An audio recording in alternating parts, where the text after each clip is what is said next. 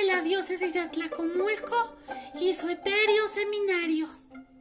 Hablaremos en una reseña acerca de los momentos más importantes para que esta bonita diócesis se formara a través del tiempo y demasiados procesos. Pero no nos alargaremos tanto y empezaremos. Recordemos que en la época precolombina, posterior a la colonización, lo que llamó a los indígenas a convertirse al Evangelio fue la pobreza y la paciencia de nuestros hermanos frailes franciscanos, así como el ornato y la pulcritud en sus celebraciones de tipo pública, donde ellos predicaban la palabra del Señor. Esto unió al incansable celo por las almas de los frailes que buscaban arrancarlos de la idolatría, destruyendo templos de las deidades prehispánicas. ¿Tú conocías de esto, amiguito? Recordemos que la zona que abarca el, actual territorio de la diócesis de Atlacomulco ha sido habitado por las etnias Otomí y Mazahua, tiempo atrás de la época precolombina. En el pasado, dos centros indígenas sobresalían en este escenario histórico. El señorío Otomí de Gilotepec y el señorío de Mazahuacán. Este último con dos centros, uno político en Jocotitlán y uno religioso en Jiquipilco.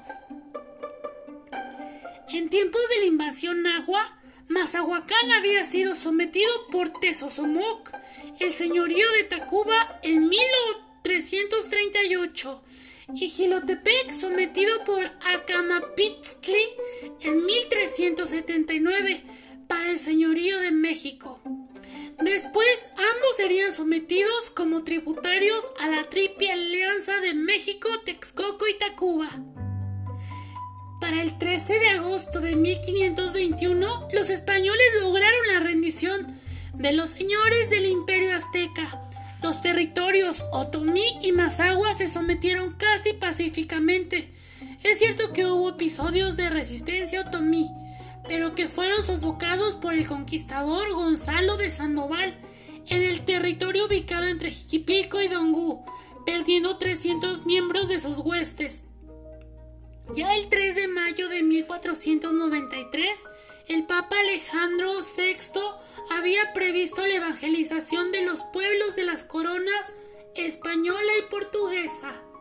Las raíces remotas de la llegada del Evangelio a nuestro territorio hay que remontarlas al mismo trabajo evangelizador de los conquistadores y de los capellanes del ejército de Hernán Cortés, que pasó en varias ocasiones por el territorio con la finalidad de alcanzar otras tierras conquistadas para Castilla, y gustaba, como es sabido, de la misa diaria, y en más de una ocasión se encargó de directamente dar el primer anuncio.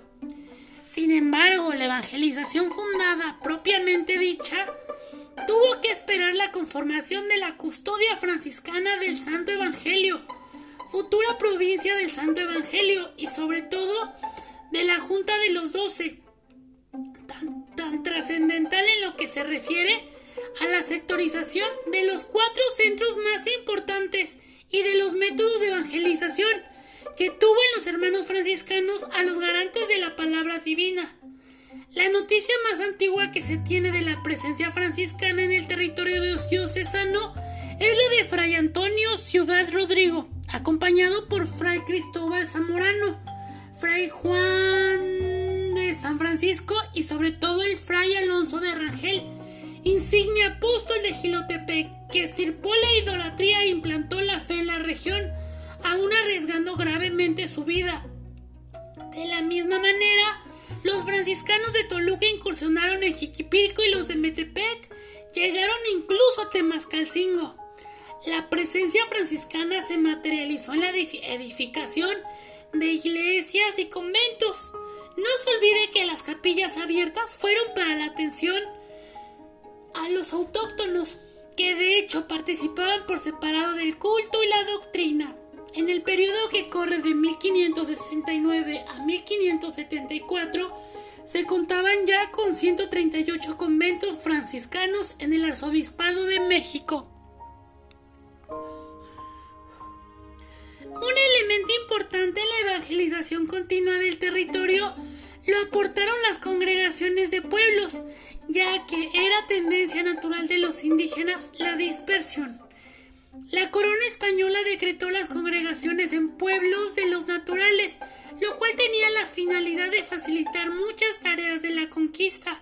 Hubo decretos de congregación, el de 1545 y los de 1592 a 1593. Desde la invención de la imprenta y desde su importación a nuestra tierra por Fray Juan de Zumárraga, en 1539 fue utilizada con fines evangelizadores. En el siglo XVI, el padre Cáceres había formulado una gramática en otomí, la, segunda lengua franca de esta tierra, después del mexicano o náhuatl. Si bien ya entre 1529 y 1547 hay noticia de una doctrina cristiana en lengua otomí y en 1592 un arte de la lengua mazagua del mismo padre Diego Nájera Yanguas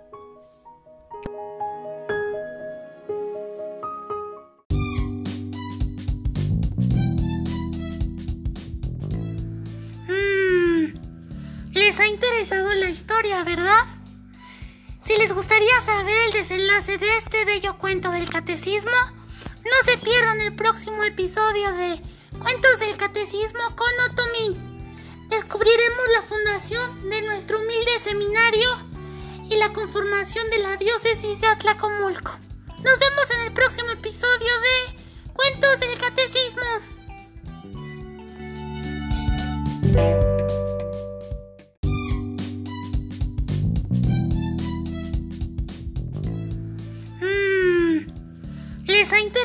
Historia, ¿verdad?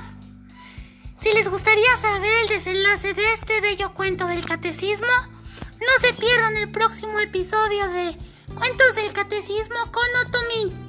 Descubriremos la fundación de nuestro humilde seminario y la conformación de la diócesis de Atlacomulco. Nos vemos en el próximo episodio de Cuentos del Catecismo.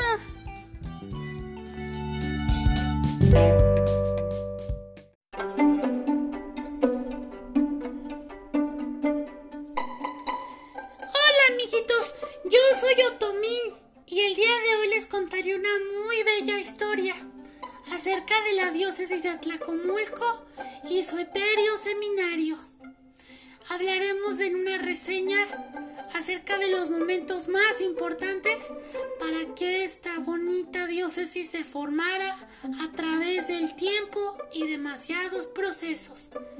Pero no nos alargaremos tanto y empezaremos. Recordemos que en la época precolombina, posterior a la colonización, lo que llamó a los indígenas a convertirse al Evangelio fue la pobreza y la paciencia de nuestros hermanos frailes franciscanos, así como el ornato y la pulcritud en sus celebraciones de tipo pública, donde ellos predicaban la palabra del Señor. Esto unió al incansable celo por las almas de los frailes que buscaban arrancarlos de la idolatría, destruyendo templos de las deidades prehispánicas. ¿Tú conocías de esto, amiguito? Recordemos que la zona que abarca el, actual territorio de la diócesis de Atlacomulco ha sido habitado por las etnias Otomí y Mazahua, tiempo atrás de la época precolombina. En el pasado, dos centros indígenas sobresalían en este escenario histórico el señorío Tomí de Gilotepec y el señorío de Mazahuacán. Este último con dos centros, uno político en Jocotitlán y uno religioso en Jiquipilco.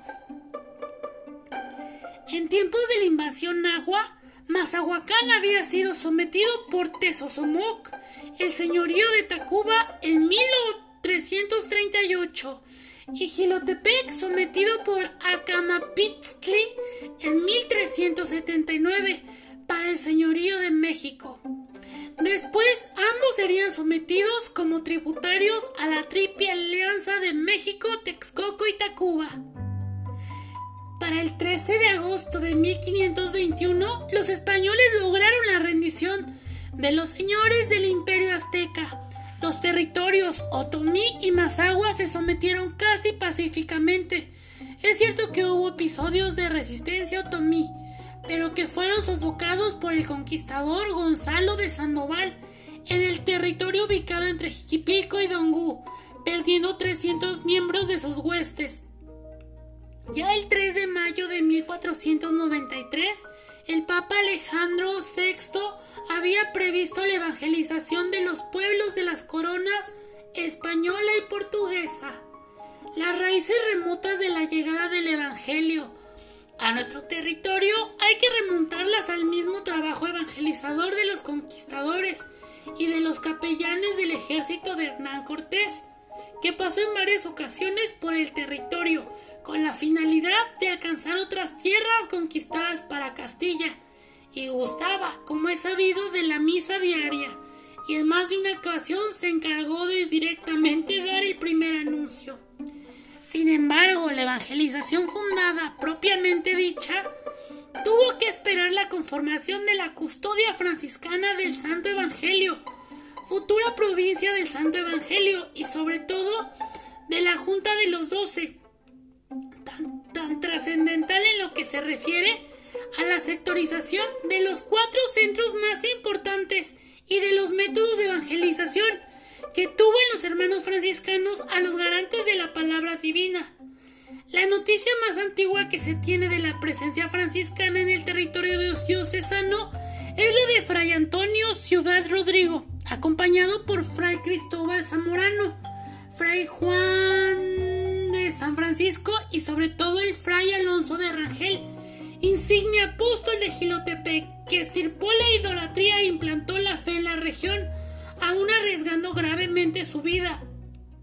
De la misma manera, los franciscanos de Toluca incursionaron en Jiquipilco y los de Metepec llegaron incluso a Temascalcingo. La presencia franciscana se materializó en la edificación de iglesias y conventos. No se olvide que las capillas abiertas fueron para la atención a los autóctonos, que de hecho participaban por separado del culto y la doctrina. En el periodo que corre de 1569 a 1574, se contaban ya con 138 conventos franciscanos en el Arzobispado de México. Un elemento importante en la evangelización continua del territorio lo aportaron las congregaciones de pueblos, ya que era tendencia natural de los indígenas la dispersión.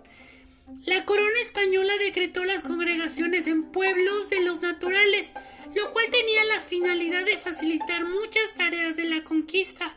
Hubo decretos de congregación, el de 1545 y los de 1592 a 1593. Desde la invención de la imprenta y desde su importación a nuestra tierra por Fray Juan de Zumárraga, en 1539 fue utilizada con fines evangelizadores. En el siglo XVI, el padre Cáceres había formulado una gramática en otomí, la, la segunda lengua franca de esta tierra, después del mexicano o náhuatl. Si bien ya entre 1529 y 1547 hay noticia de una doctrina cristiana en lengua otomí y en 1592 un arte de la lengua mazagua del mismo padre Diego Nájera Yanguas